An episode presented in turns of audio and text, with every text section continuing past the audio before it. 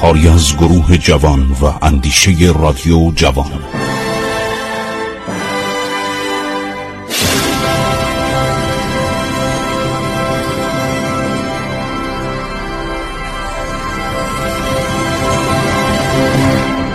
بسم الله الرحمن الرحیم. به نام خداوند بخشاینده مهربان من خسرو معتزد هستم در برنامه عبور از تاریخ دنباله ماجراهای روابط ایران و روسیه تزاری در دوران سلطنت فتلیشا رو میگم و می‌خوام بگم که چگونه شد. دوباره بعد از سیزده سال به سرزمین های ما حمله می‌کنه و می‌خواد اون 15 تا استان رو با افزایش دو تا استان دیگه به 17 ولایت تبدیل کنه. خیلی خوب. من اشاره کردم به یادداشت های یارمالوف یارمالوف یک ژنرالی بوده بسیار از خود راضی بسیار خشن. تصاویر نقاشی اینو دکتر بهزادی علی صدیق بهزادی از مسکو برای من ارسال داشت. در کتاب تاریخ نیروی دریایی ایران جلد سوم گذاشتم. و جالبه که هم تصویر نقاشیش در جوانی هست هم چون این مدت زیادی عمر کرد عکس واقعیش برای من ارسال داشت که من در اون کتاب گذاشتم. خیلی قیافه خشنی داره خیلی از خودش راضیه. حمید سیاه نوشته من در مسکو داشتم قدم می‌زدم سالها پیش. مثلا فکر کنید در زمان مثلا قبل از جنگ جهانی دوم. یعنی یک کتابخانه قدیمی دیدم کتابای مستعمل رو دارن میفروشن. سفرنامه خطی ژنرال یارمولوف و سرداران تزاری. ژنرال میگه که من قرار شد بعد از صلح 1813 ما یک سفری به ایران بکنیم. ولی در 1813 ما این جنگ رو به صورت فورس ماژور پایان دادیم. چرا؟ برای اینکه ناپل اون داخل وطن ما شده بود. مسکو رو تصرف کرده بود. و ممکن بود عواقب وخیمی داشته باشه. بنابراین ما برای اینکه کار ناپل اون رو تموم کنیم و ارتش فرانسه رو که به مسکو رسیده بود بیرونشون بکنیم میگه ما سعی کردیم ایرانی ها رو یک طوری راضیشون بکنیم یعنی اقواشون کنیم. یک وعده هایی به اینا دادیم و گفتیم که فعلا خوبه با با هم صلح داشته باشیم. و الان تا زمانی که ما ناپل اون از پای در نیاوردیم باید با ایران حالت استاتسکو یعنی حفظ وضع موجود داشته باشیم. پس این آقا اقرار می‌کنه که قرارداد گلستان استراری بود. اینا می‌خواستن برسن به عرس ایروان نخجوان و تالش هم بگیرن قراباغ هم بگیرن. اینا خیلی برنامه داشتن و اگر ایرانی ها به خود نجمی جنبیدن و اگر منافع انگلستان اختزا نمی‌کرد چون انگلیسی ها ناراضی بودن که اینا بگن ایران رو بگیرن. به خاطر حفظ هندوستان مستملکشون. این بود که کوتاه اومدن. همه اینا رو این مرد نوشته.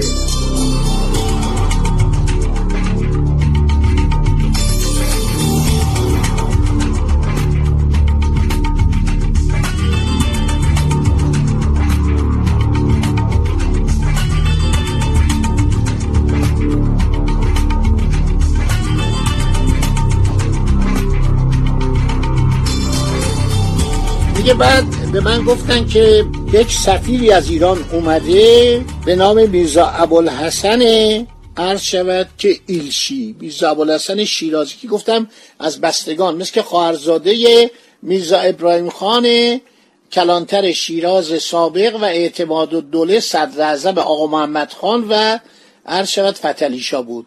حالا فتلیشا اونو کشته بود قتل عام کرده بود خانواده رو از بین برده بود.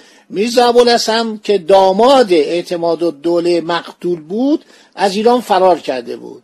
منتها چون زبان می‌دونست تا حدی آداب و رسوم اروپایی رو می‌دونست ایشون آوردن که بیاد بره و مسکو از اونجا بره سن پترزبورگ سن پترزبورگ یا پتروگراد.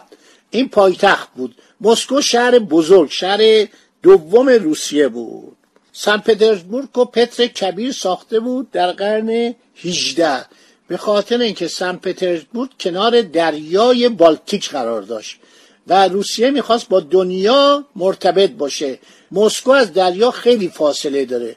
بنابراین اینا اومدن سن پترزبورگ و پتر کبیر. اصلا اسمش هم الان هم میگن سن پترزبورگ. الان هم در زمان عرض شود که دولت شوروی که پایتخت همچنان در مسکو از ابتدای انقلاب شوروی الان فدراسیون روسیه شهر سن پترزبورگ و اسم لنینگراد رو عوض کرد دوباره کرد سن پترزبورگ. چون خیلی برنده. یک برند جغرافیایی و حدود فکر کنم آره دیگه 300 سال عرض شود که سابقه داره. این بود که اومد سن پترزبورگ رو پایتخت کرده بودن. خب. عرض شود که ابوالحسن ایلچی رفته بود به دربار تزار. الکسان این الکسان سن زیادی نداشته چون پدرش رو کشته بودن. این سنش مثلا فکر کنم به حدود سی سال حد اکثر سی ساله بود. بعد شروع کرد عرض شود که درخواست و التماس که اعلی حضرت امپراتور عرض شود بیان و ببخشن و قسمتی از این به اصطلاح استانها رو برگردونن. یارمالوف میگه که این موقع امپراتور رفته بود به جنگ ناپل اون دیگه 1813 است دیگه. ناپل اون در 1812 شکست خورده. حالا رفته اروپا برگشته از طریق لهستان که مستعمره عرض شود که ناپل اون بود و یک زنی هم اونجا داشت به نام ماری والوسکی که از این صاحب یه بچه هم بود. برگشته رفته به فرانسه. حالا امپراتور روسیه رفته برای جنگ به اروپا. از روسیه در اومده. این آقای میرزا ابوالحسن که خاطراتشو براتون گفتم یادداشتاشو گفتم از زندگی مردم روسیه دو سه سال در سن پترزبورگ میمونه و خیلی مطالبی که منشیش می‌نویسه خیلی جالبه در مورد وضعیت روسیه که رو براتون گفتم.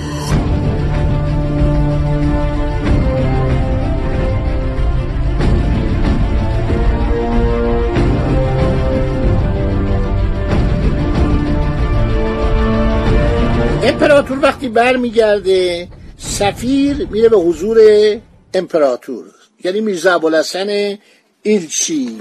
و میگه قربان شما تعدادی از این استانا رو برگردونید. خب امپراتور معمولا در مسائل سیاسی ژئوپلیتیک استراتژیک دخالت نمی‌کنه.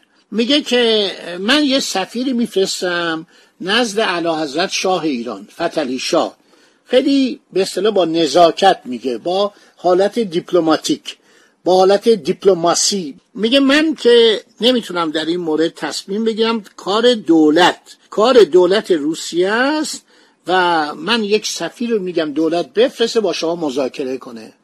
لوف میگه منو فرستادن من انتخاب کردن من آزم گرجستان شدم.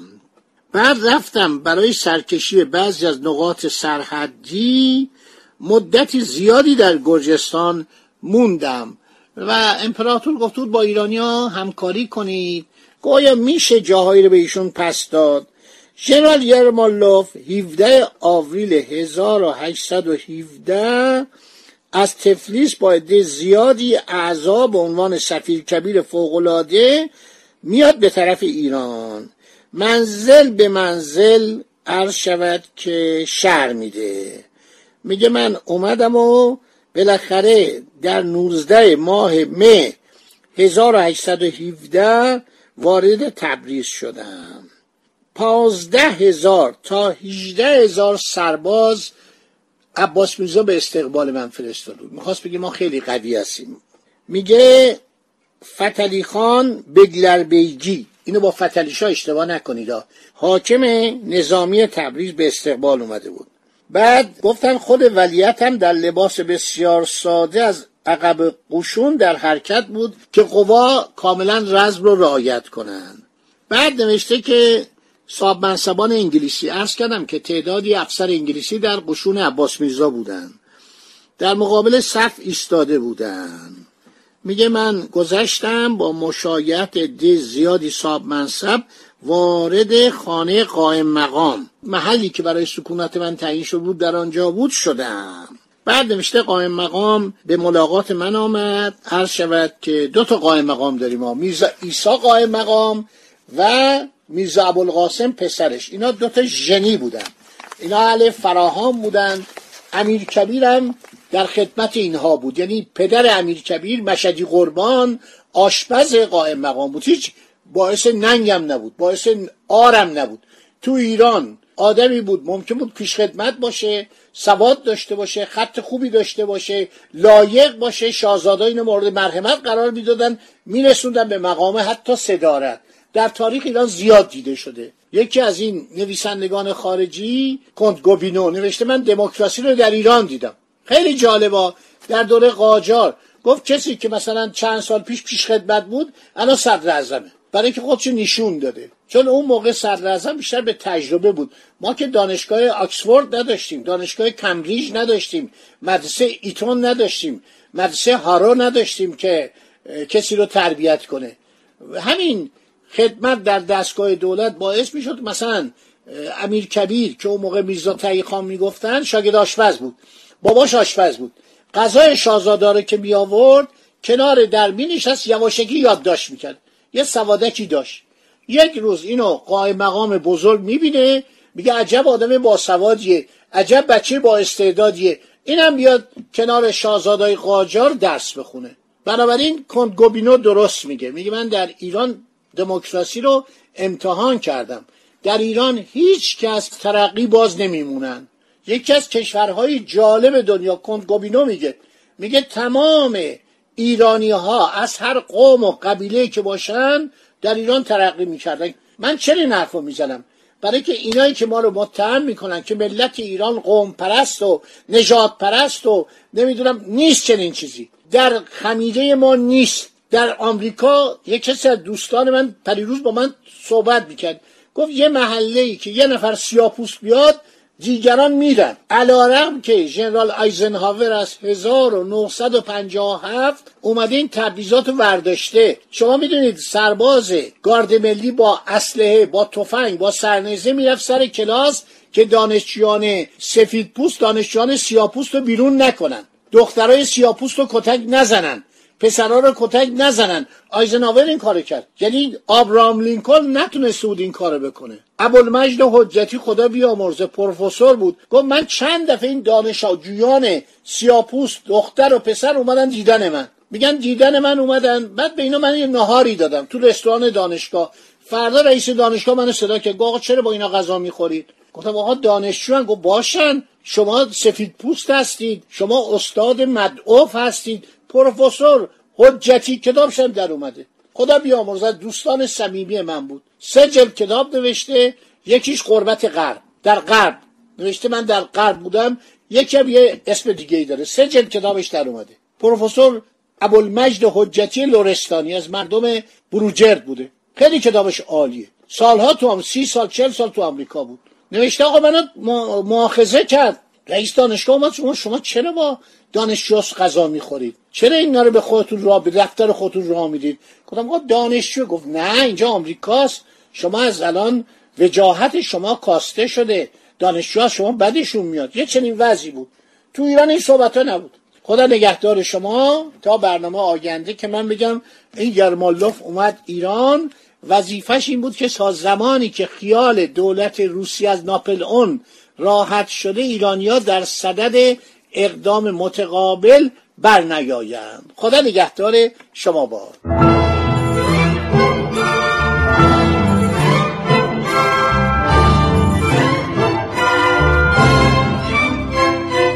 عبور از تاریخ.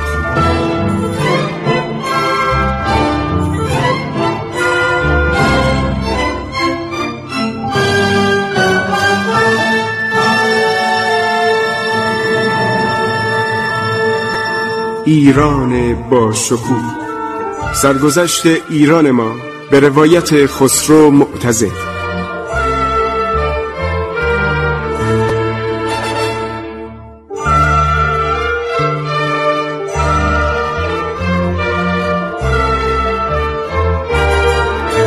عبور از تاریخ با رادیو جوان.